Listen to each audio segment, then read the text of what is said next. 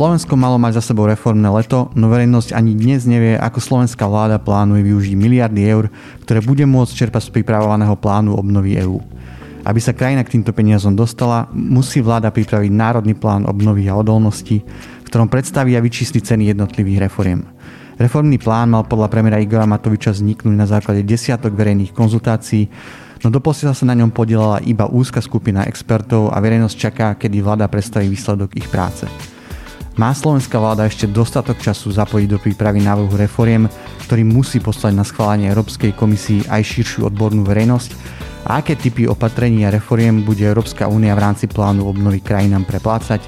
O tom sa v podcaste portálu Eurakty Slovensko budeme rozprávať s vedúcim zastúpenia Európskej komisie na Slovensku Ladislavom Mikom. Moje meno je Marian Koreň a tento podcast vznikol vďaka podpore Medzinárodného vyšehradského fondu. Dobrý deň, pán Miko, ďakujeme, že ste si našli čas. Dobrý deň. Pán Miko, Európska komisia požaduje od členských štátov, aby pri rozhodovaní o tom, ako využijú miliardy z, plány obno, z plánu obnovy, e, používali e, tzv. partnerský princíp, e, čo znamená, že by do tohto procesu malo byť zapojených čo najviac aktérov, ktorí k tomu majú čo povedať. Ono vlastne nejde nič, o nič nové, pretože ten istý princíp Slovensko štandardne musí dodržiavať aj pri programovaní eurofondového obdobia, akurát tamto programovanie trvá aj niekoľko rokov.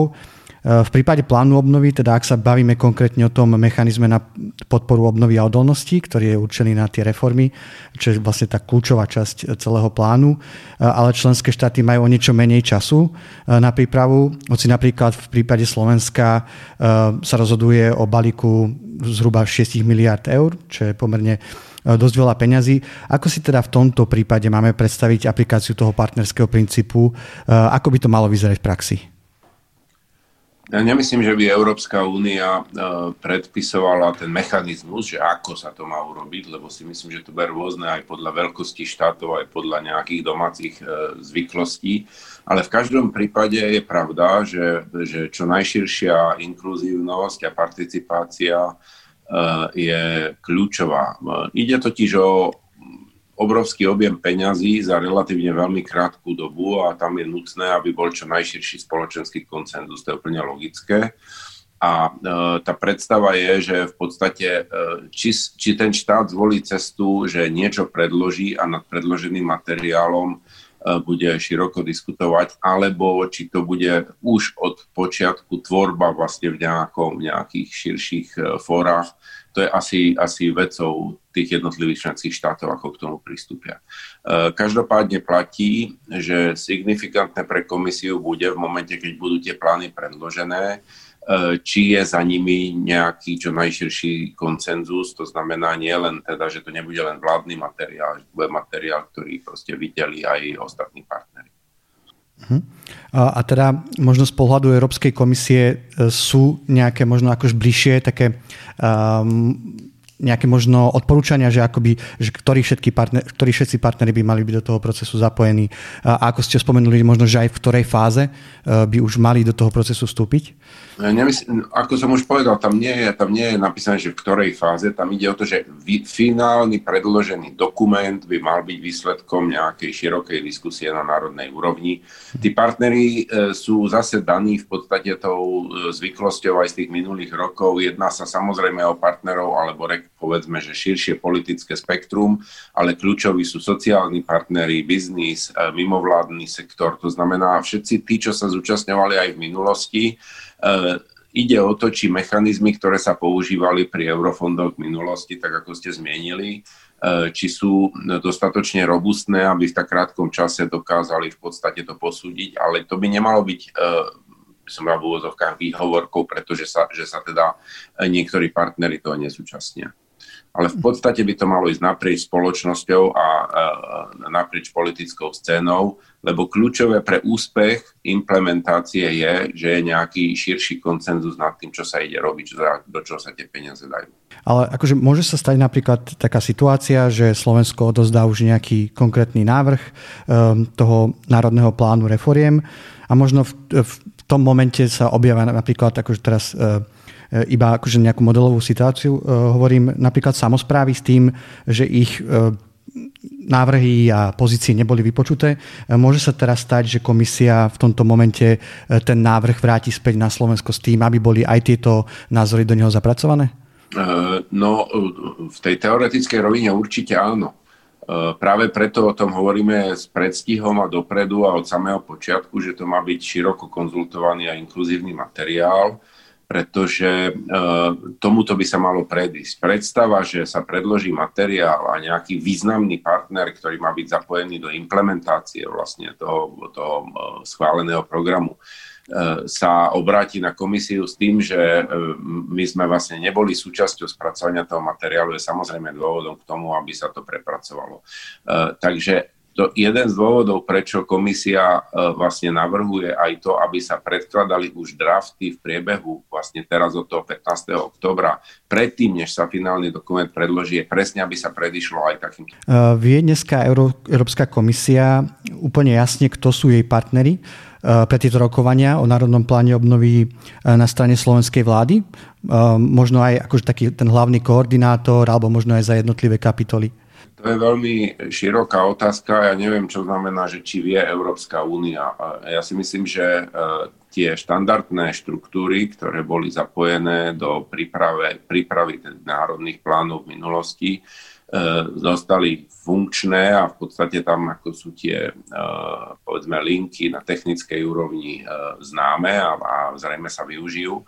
Ale pokiaľ sa pýtate napríklad mňa ako predstaviteľa zastúpenia Európskej komisie, či viem, kto je vlastne teraz môj adresát na diskusiu o, o pripravovanom pláne. Áno, tam smerovala moja otázka vlastne. Áno, tak úprimne e, neviem. E, pre mňa zatiaľ sú partneri ministri, ktorí teda to majú na starosti, to znamená pán minister Heger, pani ministerka e, Remišová, a samozrejme premiér, ale na tej úrovni eh, povedzme spracovateľov eh, tej správy, tak zatiaľ nemáme informácie, eh, na koho sa obracať.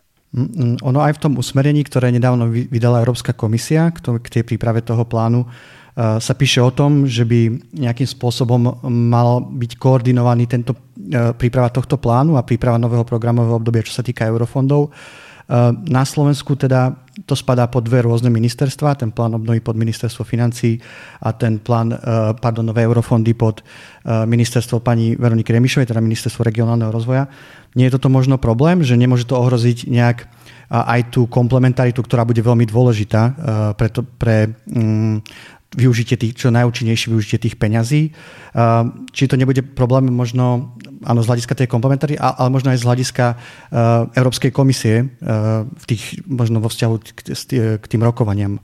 Ja už som povedal, že, že ten spôsob, akým si to členský štát to, tú prípravu a prejednávanie nastaví, je vlastne na jeho strane a e, pre mňa je veľmi ťažké konštatovať, či to bude alebo nebude problém. Nemusí to byť problém a môže to byť problém. Záleží na komunikácii v rámci teda medzi tými ministerstvami a, a v rámci koordinácie na úrovni vlády. Pre nás bude rozhodujúci ten výsledok. E, to si musí posúdiť samozrejme slovenská strana, či e, je to pre ňu lepšie týmto alebo iným spôsobom. Ale ja nemyslím, že by sme nejakým spôsobom predpisovali, že to má byť pod nejakým na jednom mieste alebo tak záleží na tom, ako si to štát nastaví. Prakticky od zverejnenia toho prvého návrhu, ako by mal vyzerať ten plán obnovy, sa hovorilo, že členské krajiny musia predstaviť nejaké svoje národné plány obnovy a odolnosti. A e, vždycky sa to spájalo s tým termínom 15. oktobra. Ehm, napríklad ale včera ministerka regionálneho rozvoja Veronika Remišová hovorila, že eh, na Stredoeurópskej energetickej konferencii hovorila, že je to len taký orientačný dátum a že vláda vlastne môže ten návrh predložiť kedykoľvek do apríla budúceho roka. Ehm, je to teda tak? Áno, to je, myslím, že eh, veľmi dôležité. Ja už som to ale niekoľkokrát opakoval. Záväzný termín je jeden a to je koniec apríla budúceho roku. Európska komisia vyzvala členské štáty, aby drafty predkladali už od 15. oktobra. To znamená, že už 15. oktobra je možné poslať na nejakú prvú kontrolu a diskusiu nejaký návrh toho plánu. Ale pravda je, že to nie je nejaký tvrdý termín. To znamená, keď to niekto predloží 20. oktobra, alebo na konci oktobra, alebo v novembri, je to proste rozhodnutie toho štátu. V podstate neskoršie predloženie znamená len skrátenie toho času, ktorý potom zostáva na iteráciu a na vlastne skvalitňovanie toho návrhu, prípadne na jeho dopracovávanie podľa pripomienok komisie. To znamená, že my skutočne, by som povedal, vyzývame členské štáty, aby to predložili čo najskôr, ale súčasne platí, že by to malo byť predložené po tom, čo to bolo široko diskutované, aby v podstate e, tá, tá, tá základná podmienka tej širokej účasti bola splnená.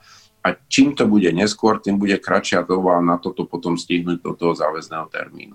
A to úplne najhoršie, čo by sa mohlo stať, je, keď sa ten plán predloží na poslednú chvíľu, Eh, niekedy v apríli a potom sa zistí, že nevyhovuje a bude sa vrácať, že to diskvalifikuje v podstate ten štát eh, z hľadiska možnosti čerpať tie prostriedky eh, teoreticky a verím, že taká vec sa vôbec nestane. A vzhľadom na to, že veľká časť tých peňazí sa má vlastne e, komitovať za prvé dva roky, tak to môže byť úplne zásadný problém potom z hľadiska čerpania tých peňazí ako takých. Vy ste teda povedali, e, teda to slovo ste použili, e, komitovať.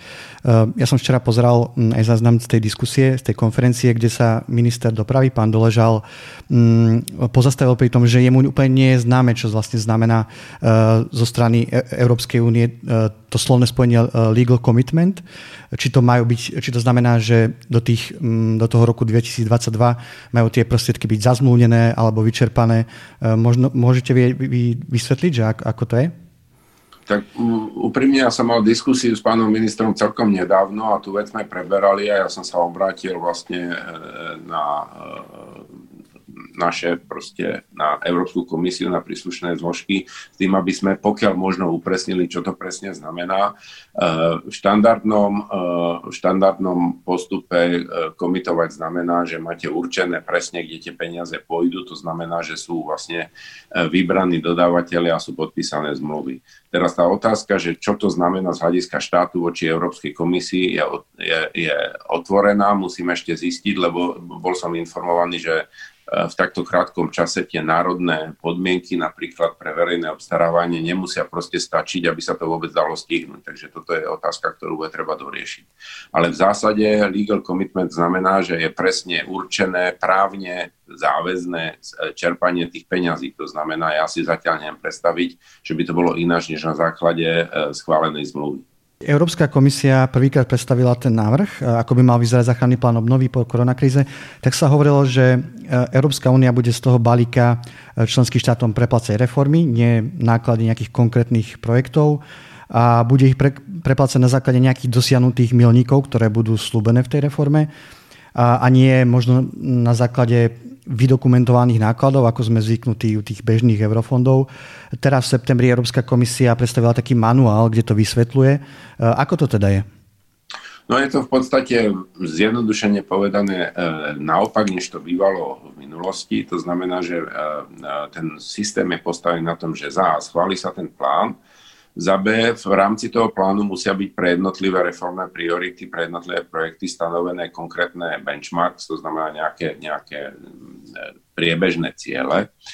A v prípade schválenia toho programu dostane členský štát preddavok vo výške 10% toho celkového objemu peňazí a potom bude musieť naplňať jednotlivé ciele a v momente, keď bude preukázané a potvrdené ako naplnenie toho cieľa, tak sa bude spätne preplácať uh, ten, uh, vlastne to, to, čo bolo za to utratené. To znamená, je to ináč ako ako sa to robilo v, v, v štandardných e-shifových cieľoch, kde sa v podstate ako poskytli tie peniaze na schválený projekt potom sa preplácali priebežne e, proti faktúram. Tu na to bude proti teda skutočne naplnení tých priebežných cieľov. Um, ako sa budú vyčíslovať uh, vlastne náklady za tie cieľe? Ako si to, ako, ako si to mám predstaviť? No tak e, tam budú nejaké konkrétne náklady, ktoré s tým budú spojené, akorát, že tie náklady nebudú preplácané priebežne, ale až v momente, keď bude dosiahnutá nejaká fáza implementácie toho projektu. To znamená, že v podstate potom ten štát vyučtuje tie náklady s tým spojené e, vlastne naraz v momente, keď je dosiahnutý ten benchmark.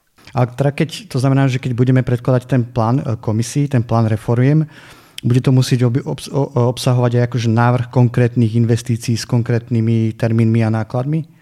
Bude to musieť obsahovať tie dielčie ciele, čo znamená, že nemusí v tú chvíľu, teda už ideme do takého detailu, že si tu nie som úplne 100% istý, to by stálo za dotaz na technickej úrovni, na, na riadiaci orgán, na, na, na pracovnú skupinu, ktorú k tomu Európska únia zriadila, ale v zásade si myslím, že kľúčové budú tie ciele, to znamená, že pokiaľ budú tie ciele schválené, tak to, čo vlastne k ním vedie, nemusí byť rozpisované do detajlov, asi jednotlivý každý krôčik, ale musí to byť jasne viazané na dosiahnutie toho daného medzicieľa, ktorý sa musí eh, dosiahnuť, než sa to preplatí. Teda on sa teda v súvislosti s tým plánom hovorí, že má byť e, aj flexibilnejší ako eurofondy. Teda možno, môžete ešte teda to nejak akože naznačiť, že mm, čo má byť ten hlavný rozdiel oproti tým eurofondom, akože čo sa týka toho zjednodušovania a vlastne bavíme sa o peniazoch, ktoré majú byť vyčerpané do troch rokov, samozrejme majú reagovať na tú aktuálnu krízu, čiže tam naozaj nejaká tá flexibilita e, je potrebná. E, v čom to teda bude, v čom je ten hlavný rozdiel oproti tým eurofondom? No ja si myslím, že, e, že, ten, že ono je to ťažké povedať, tých rozdielov je strašne veľa. Za prvé, celý ten implementačný mechanizmus je úplne iný. Za druhé, že sa tie prostriedky v podstate rozdeľujú, že prvých 70% sa má vlastne e, komitovať za prvé dva roky a tých zvyšných 30 sa bude dopočítavať podľa reálneho, reálnych údajov, podľa inovovaných štatistických e, dát o jednotlivých krajinách.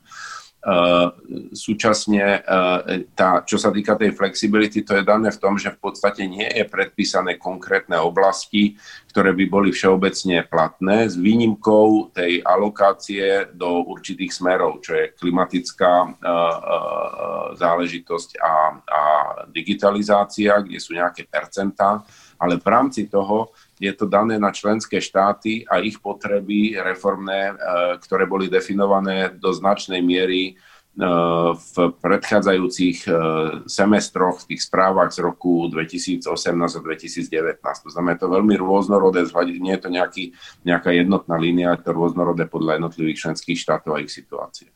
Ono vlastne zatiaľ nepoznáme, ako bude vyzerať ten, ten, alebo ako vyzerá v súčasnosti ten návrh reformného plánu. Eh, máme ale už v dispozícii nejaký dokument, ktorý, ktorý unikol do médií a tam sa napríklad počíta aj s takým opatrením ako zvyšovanie platov pre učiteľov. Je toto opatrenie alebo typ opatrenia, ktorý je možné financovať z plánu obnovy? No, ja, ja si dovolím za prvé povedať, že nechcem komentovať nejaké liknuté materiály. Uh, to znamená, pre nás skutočne komisia sa bude vyjadrovať až k dokumentom, ktoré budú ako draft, povedzme, ako pracovný draft, ale predsa predložené oficiálne. Takže e, je to, je to veľmi zložité. Hm? Ale keby ste Z hľadiska teoreticky že... čiste povedané, áno, hm. si myslím, že e, tie peniaze, ktoré majú byť použité v tomto fonde, sú definované ako peniaze, ktoré zabezpečia dlhodobý rozvoj a vlastne sú to perspektívne investície. Čiže z tohto hľadiska, keď sa to bude posudzovať, tak e, pravdepodobne tieto platby do tej kategórie alebo do, tej, do toho šuflíka nespadnú. Ale e, hovorím, to je e, teoretické vyjadrenie zatiaľ na základe dokumentu, ktorý nie je oficiálny. Teda keď sa pozrieme napríklad na to, čo Európska komisia odporúča v tej každoročnej správe o, o, o stave krajiny uh, v rámci európskeho semestra, uh, tak už úplne pravidelne sa tam objavuje aj zlepšenie justície. Možno úplne konkrétne, alebo konkrétne, ako, ako si možno môžeme predstaviť, ak, ak bude obsahovať ten plán nejaký, nejakú reformu justície, ako si to máme predstaviť, že bude z toho možné, lebo ak, ak to má obsahovať možno nejaké investičné, teda investičné projekty. Máme si predstaviť, že to bude postavenie nejakej novej budovy súdu, teda teda zjednodušene povedané betón, alebo možno, nejakú, možno aj takú zmenu, ja neviem, paradigmatickú zmenu v tej justícii, nejakú akú väčšiu zmenu, takú možno akože inak povedané, že meké, nejaké meké opatrenie v tej, v tej reforme justície. Ja si osobne myslím, že toto je, nie, nie je to úplne v tejto polohe.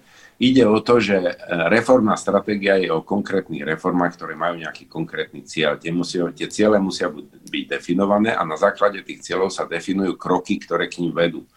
Či je potom súčasťou aj e, v úvodzovkách výstavba budov, e, to je otázka, ktorá sa dá odpovedať až potom, keď budú jasné tie ciele. Na jednu stranu je pravda, ja zoberiem iný príklad nemocnice, asi, že postaviť nemocnicu za tie peniaze je možné, ale len v rámci toho, že je najprv teda jasne stanovený, aký je cieľ reformy zdravotníctva a do ktorých oblastí sa bude investovať s hľadiskom, s hľadiskom na ten cieľ a do ktorých sa investovať naopak nebude. To znamená, že najprv musí byť splnené to, že máme ten reformný cieľ a v momente, keď na jeho naplnenie treba povedzme potom následne postaviť nové budovy alebo rekonštruovať alebo robiť niečo v tomto zmysle, eh, tak to samozrejme eh, eh, môže spadnúť do toho cieľa a môže to byť financované. Ale hovorím znovu, najprv sú definované ciele tej reformy a nutné reformné kroky, ktoré k tým cieľom vedú a pokiaľ súčasťou toho je aj investícia do konkrétnych nehnuteľností, tak aj to je možné. Ono, ja som už vlastne naznačil, že paralelne prebieha aj teda proces e, programovania nového eurofondového obdobia. E, možno je taká nejaká všeobecná zásada alebo odporúčanie, že na čo sa sústrediť z toho plánu obnovy e, a na čo sa sústrediť v eurofondoch. Ja neviem, možno iba také akože vodítko, že z jedného sa sústrediť fakt na tvrdé, z jedného na meké projekty, alebo v rámci jedného na dlhodobé a v rámci druhého na krátkodobejšie projekty. No, ja myslím, že to, toto bude veľmi silne určované, by som povedal, pragmatickým pohľadom na vec, pretože vzhľadom na to, aké sú tam podmienky, čo, že sa musí nakomitovať 70% do dvoch rokov a tak ďalej, tak musí samozrejme do tej reformnej časti, do toho fondu obnovy ísť to, čo je pripravené čo je možné za tú dobu zvládnuť a čo súčasne prispieva k tým reformám. Čiže veci, ktoré sa nedajú z EŠIFu normálne e, financovať, to znamená, to sú niektoré meké opatrenia typu reformy štátnej správy a podobne, a na to naviazané veci, ktoré sme schopní za tú dobu pripraviť. Tam vlastne štát získava určitú možnosť si rozumne rozmyslieť, že ktoré veci, na ktoré veci potrebuje viacej času, a ktoré veci e, stíha a zapadajú do, tých reform, do toho reformného úsilia. Čiže zase nie je to nejak akože natvrdo predpísané, je tam určitá miera vlastne flexibility pre ten členský štát. V zásade tá výzva smeruje k tomu, že do tých reformných vecí dávajme veci, ktoré sme schopní za ten krátky čas, ktorý máme pripraviť a ktoré k tej reforme môžu prispieť a všetko ostatné vlastne môže potom pokryť tá normálna alokácia do eurofondov. Tak ale asi nemocnice nestihneme e, postaviť v rámci tých troch rokov. E, no, tam nie je o postavenie, tam ide, znova opakujem, to je commitment. Áno, čiže to je, e, čiže keď som schopný spraviť tú reformu a v rámci toho už aj vybrať proste, čo sa bude stavať a vlastne dotiahnuť to do štádia právneho záväzku, tak teoreticky by to šlo, ale ako hovoríte, asi to nestihneme. E, zvlášť teda v podmienkach, ktoré e, u nás panujú, čo sa týka verejného obstarávania. Áno, to som vlastne mal hlavne na mysli. Ešte posledná otázka. Tie plány, aj teda podľa toho usmernenia Európskej komisie, e, by mali aj zahrňať opatrenia na, tie, na riešenie takých tých celoeurópskych víziev, ktoré si Európska únia určila a tie súvisia teda hlavne s tou zelenou a digitálnou transformáciou. Opäť e, vy možno bude, poviete, že je to teda uniknutý dokument, e, ale tak keď sa budeme baviť teda čisto teoreticky, e, napríklad um, už dneska zaznieva kritika voči tomu uniknutému dokumentu, že práve z pohľadu, toho, z pohľadu tej klímy je nedostatočný. Keby to možno tak naozaj bolo, je to opäť možno nejaký dôvod pre Európsku komisiu na vrátenie toho plánu obnovy? No celkom určite, lebo tam je, tá, tá podmienka je zásadná a platí pre všetky členské štáty rovnako. To znamená 37% objemu na zelenú transformáciu alebo veci, ktoré súvisia s riešením klimatickej krízy a 20% na digitalizáciu, to je vlastne vstupná podmienka, tam musí byť naplnená. My budeme teda dúfať, že Slovensko všetky tieto výzvy zvládne a že v apríli budúceho roka naozaj uvidíme plán s reformami a projektami, ktoré krajina do budúcnosti nevyhnutne potrebuje a že využijeme túto historickú pomoc z Európskej únie lepšie a efektívnejšie ako dostupné európske prostriedky v minulosti. O pláne obnovy EÚ a ako sa čerpanie krízových peňazí na reformy má pripraviť Slovensko sme sa rozprávali s vedúcim zastúpenia Európskej komisie na Slovensku pánom Ladislavom Mikom. Pán Miko, ďakujeme za rozhovor. Rado sa stalo, ďakujem aj ja.